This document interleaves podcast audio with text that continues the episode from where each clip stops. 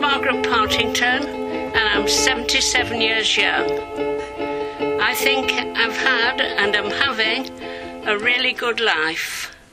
I had a very normal childhood, went to boarding school by the sea because there was TB in my family, and my parents thought that the sea air would do me good. And so I've always loved the sea since. Unfortunately, my mother died when I was 19 from heart failure, which was uh, an awful shock in my life. Um, my mother was a clothes buyer, and I think that gave me my total love of clothes. I just adore fashion. Have done since I was about 12. I have an extremely large wardrobe. Anyway, I modelled in my 20s, always had something to do with fashion, and then when I was 50, um, I was the first one to do hat hire in the country. And I'm still doing it 28 years later, but I'm retiring in October because my husband's got Parkinson's and dementia. And I'm hoping to sell my business on to somebody who'll carry on the good work. It's a divine job. Uh, nearly everybody who comes to me has got some gorgeous occasion. And I see the loveliest of outfits. Ascot, of course, is my big week of the year. And if only we could have summers again. But everybody brings up their lovely outfits for Ascot with short sleeves, and I think, oh gosh, you're going to be cold. And um, there's six of us here, Ascot Week. In my hat business, I have over two and a half thousand hats, and I just love making people look their best. I've uh, I've had a fabulous time with the hat business. I've done fashion shows, I've done special occasions, I've travelled the world, I've done 22 cruises because I take about 40 hats on board with me. And on a sea day on the cruise line, I display all my hats, and then with my Yorkshire sense of humour, I make all the passengers laugh, and then they try on a hat, and the ship's photographer takes a photograph, and it's another memento of their of their time on the ship. I love cruising. For somebody who loves fashion, it's an excuse. I go on on the ships that, that dress up every night because it all adds to the joy of the cruising for me. I've been to Australia, New Zealand, the Philippines, India all over Africa, Mexico, the States, Canada, and Alaska, where there's nothing like seeing beautiful, enormous animals in their home environment. I've just had the most wonderful time, met loads of people, and I usually meet somebody who's been a customer of mine, which is always amusing to me. And uh, it's just a fantastic way to enjoy a holiday, and I especially love the Caribbean. Now I'm slightly older, not so much walking, but seeing divine places and that heat on your body elsewhere, it does you a great deal of good. And may I have many more to come. I have had a wonderful father who was taught to fly by the Wright brothers in Dayton, Ohio in 1912. He was a really adventuresome guy. He went, he sailed from Liverpool one month before the Titanic and went to Canada, worked in the law courts because he must have learnt shorthand when he grew up in Carlisle, and then he wanted to fly, and his father wouldn't give him permission because he was under 21. So he paid to go down to the Orville and Wilbur Wright Flying School in Dayton, Ohio. And then he came back to the UK, and there wasn't an RAF at that time. There was the Royal Naval Air Service. and he was an, an ace pilot and he survived the war. And he had fantastic memories.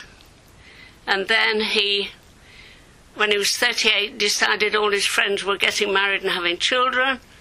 So the rest of his life was pretty normal. He had me and my brother and had a good life, except for my mother dying when she was only 46.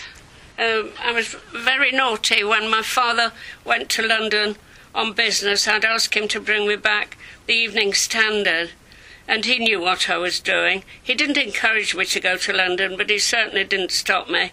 He knew my heart was in fashion, and I got a job in one of the top uh, clothing companies in the country then, and I was an in house model, which meant that uh, I, I modelled the, the incoming season's clothes for the buyers who came to the, to the showroom to see the oncoming season. And I loved it, but I was in a bed sitter, I didn't know anybody in London, and I was very lonely. So back I went to Leeds. My mother, unfortunately, was dead by now, but I was back with Daddy and uh, and my brother and and the housekeeper, and I still wanted to conquer the world as a model, and so I did um, joined a model agency in Leeds, and did modelling then, and then I met my husband, who was a friend of my brother's. He was a chartered accountant. And as I say, he, he worked in Europe and commuted every weekend. I just adored my father and how I wish, like most people now since he died, that I'd asked him non stop questions. But I have written a book about him, which I'm very proud of. And I hope wherever he's sitting up there, he knows that I've done it. He was a real uh, adventuresome man and had a wonderful life. But then, as I say, he just uh, married, had two children. We went abroad on holidays, but he didn't do any great adventure. And although he was a, an ace pilot in the First World War, in the Second World War, he was too old to fly, so he was in intelligence. And he lived to the ripe old age of 79. Oh, God, it's not an old age because I'm 77 now, I've just realised. I've always had the, this enormous love of fashion, which I'll, I'll go back and tell you about. Um, I went to secretarial College when I left boarding school. That was to please my father, but I really wanted to be the world's top model. I haven't quite made it yet, but there's still time at 77. Um, I uh, so when, after I finished Secretarial College, as I say, which Daddy insisted on, I then uh, and he gave me a clothes allowance, which I was spent in the first three months after he gave me it, but he felt sorry for me. I reckon it's in my genes fashion because, um, as I say, my mother loved it, and I was around clothes, um, and uh, it's always been a big part of my life. That's why I'm, I'm, I'm, a Yorkshire girl. I grew up in Leeds, and apart from being at boarding school, I spent all my time there. Um, but my husband uh, worked in Brussels and he needed to be Heathrow, at Heath, near to Heathrow, so because he commuted. So we came back to Datchet, and I, always near Windsor, I've always felt there was a business in me. And so when I was 50 and the children were grown up, um, I started to my my hat business uh, because I got fed up of lending my hats to everybody. Uh, when I was 17, I went to a, a, a, cousin's wedding. Very shy. I went with my father, and uh, everybody came up and admired my hat. And I thought, well, this is great. You don't need to be shy anymore. So I've loved hats ever since. And I had 75 of my own when I started the business. And um, the last 28 years have just been one joy after another. I work hard, but I have enormous job satisfaction, and I love helping people to look their best. One man came with his wife, and he said, She wants a hat with a veil. And I thought, hello, because I've become very good at reading people's characters. She never said a word. And he went on telling me what she wanted, and I said, Have you read today's paper? And he said, No. I said, Well, would you like to go and read it in my lounge? Because I wasn't getting anywhere with this poor lady who daren't open her mouth, and he was such a bully. I got rid of him and then she talked to me and said, My husband says I'm ugly. And I hated him immediately. I got her in a lovely hat, and then I went to the room where the husband was reading the paper, and I said, I've got your hat, your wife the perfect hat for her outfit for your daughter's wedding. And no, it doesn't have a, have a veil, because actually she isn't ugly.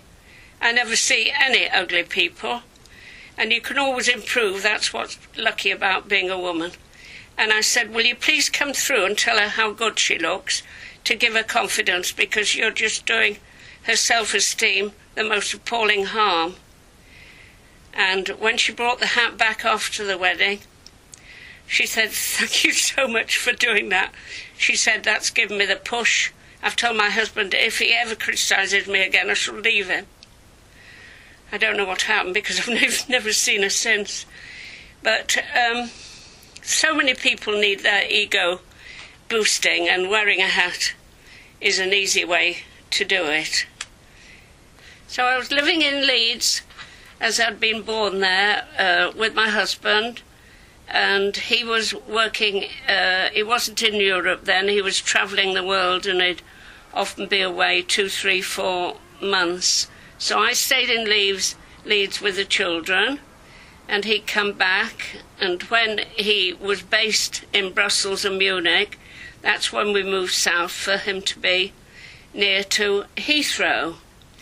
All the time I was doing odd jobs in fashion because, as I say, it's definitely in my blood, and I just love clothes. And when I was 50, I got so fed up with my all my girlfriends borrowing my hats. They'd all go out and buy an outfit for weddings and Royal Ascot and the racing and the Derby, but they never bought a hat. They'd buy one from me because I had 75. My husband used to count everything, so I used to have a few hats in each wardrobe in the house, which everyone thought was very amusing. Um, I was so excited when I started the business that I lost 30 pounds because I forgot where the fridge was. It just fell off. And I was a, a great size 12. I'm afraid I'm not quite a 12 these days. But the business was so exciting because I was the first one to do hat hire in the UK. I got the most enormous amount of publicity, free publicity, which is unheard of. I was on, I've been on the television at least 12 times and all the magazines wanted to do articles on me, and it just took off. And so I rang my bank manager in Leeds and said, uh, I went and bought 150 hats yesterday. He said, Well, even for you, Margaret, I think that's a little excessive. So I said, Can I have an overdraft to go and buy another 150? so I started my business in my own home um, in the bedrooms and the dining room went. So my husband told everybody he was living in a hat shop. Uh, but it went such a bomb, and I was so thrilled with it and so excited. And I had famous people come. I've had the royals come over the years, lots of people from the television. I've been interviewed at Ascot Races, which in middle of June, which is my favourite time of the year because Ascot, you see the most beautiful clothes in the world. I've been to the Arc in Paris, And I've been to the Melbourne Cup, but there is nothing to touch Royal Ascot. It's an absolute dream for somebody who loves fashion and glamour as, as much as I do.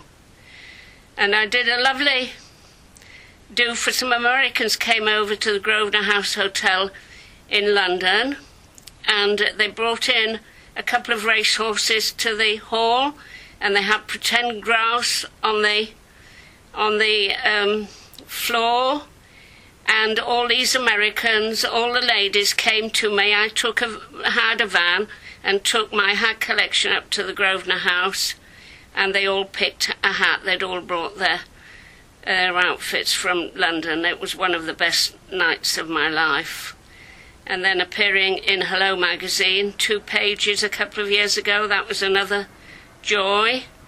And I'm a great royalist and I always wrote to the Queen Mother on her birthday, and I wrote to the Queen, and I had a lovely letter back from her saying that she drives past my showroom window to get go in the back way to Windsor, where she comes most weekends, and she said she loved to see the hats because it reminded her her of Ascot.